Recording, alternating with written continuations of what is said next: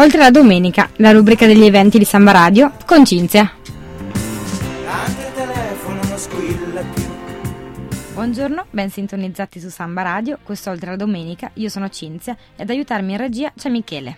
Beh, comincio la puntata di oggi raccomandando la mostra Robert Capa, in cui è esposta una buona parte del lavoro del fotografo. Certo per vederla bisogna andare a Verona, ma posso testimoniare che l'esposizione vale il viaggio. Realizzata dalla Magnum Photo stessa, che ha messo a disposizione molti dei lavori tenuti nell'agenzia fondata dallo stesso Capa con Henry Cartier-Bresson e David Seymour, la mostra offre una prospettiva completa sulla carriera di Robert Capa.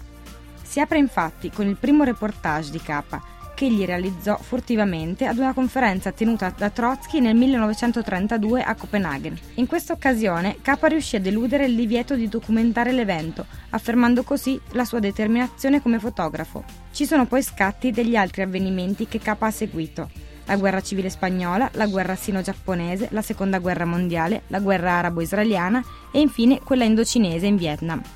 La sua partecipazione ai conflitti gli è valsa il riconoscimento come più grande fotografo di guerra del mondo, ma è chiara l'impronta umana dei suoi scatti, nonostante la fredda vicinanza del suo obiettivo ai soggetti. Le immagini che Robert Capa restituisce nei suoi reportage sono sempre attente all'elemento umano, sia questo inquadrato nel contesto di una Berlino devastata o di una pianura cinese. L'intensa partecipazione del fotografo ai principali fatti avvenuti nel corso del Novecento rende questa mostra anche un'importante testimonianza storica da proporsi come ripasso per ampliare la propria cultura generale e magari farsi un'idea delle sembianze del generale de Gaulle, che potrebbero non corrispondere all'immagine che ci si è fatti studiandolo dai libri. La mostra Robert Capa è visibile al Centro Internazionale di Fotografia Scavi Scaligeri di Verona fino a questa domenica, il 16 settembre.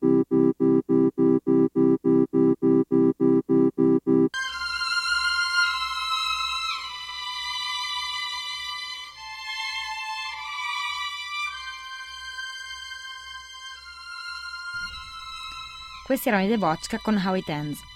Bella addormentata è il film di cui vi voglio parlare oggi.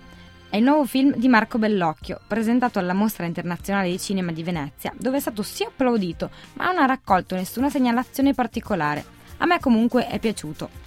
La pellicola racconta più storie, sommate qui tra loro e accomunate dalla riflessione sui limiti della vita e della morte, e legate dalla vicenda di Luana Inglaro, che si impone come notizia nei televisori di tutti gli spazi presenti. Bellocchio segue il percorso di tre persone particolarmente coinvolte dal dibattito.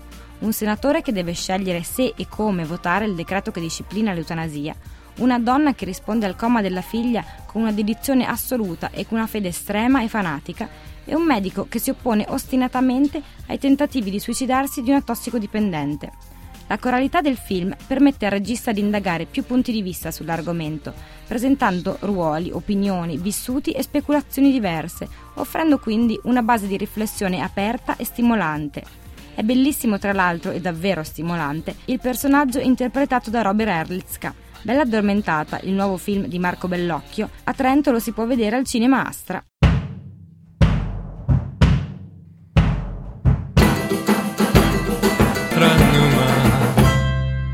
Questa Ole Auzigno, cantata da Beirut, nonostante l'originale sia di Caetano Veloso. Dopo aver parlato di piccoli bugiardi, questo vuol dire Leozzigno, inscenati da Bellocchio, segnalo l'avvio di Transart, festival di cultura contemporanea che si sta svolgendo in Alto Adige. DJ set, spettacoli teatrali e approfondimenti sulle arti visive ambienteranno dal 12 al 29 settembre luoghi simbolo del progresso della nostra provincia, tutti nel tentativo di portare sperimentazione e qualità. Per visionare il programma di questa particolare piattaforma di cultura contemporanea www.transart.it. Prima di finire avviso che riparte l'attività dello spazio off. Già domani ci sarà uno spettacolo teatrale, This is the Only Level, della compagnia Amor Vacui. Giovedì 20 poi Sette storie in una bolla, dove sette storie saranno accompagnate da sette spumanti.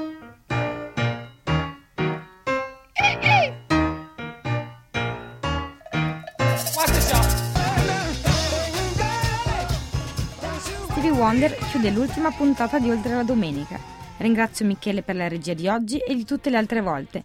E ringrazio Samba Radio per lo spazio concessomi. Buone cose a tutti. Ciao!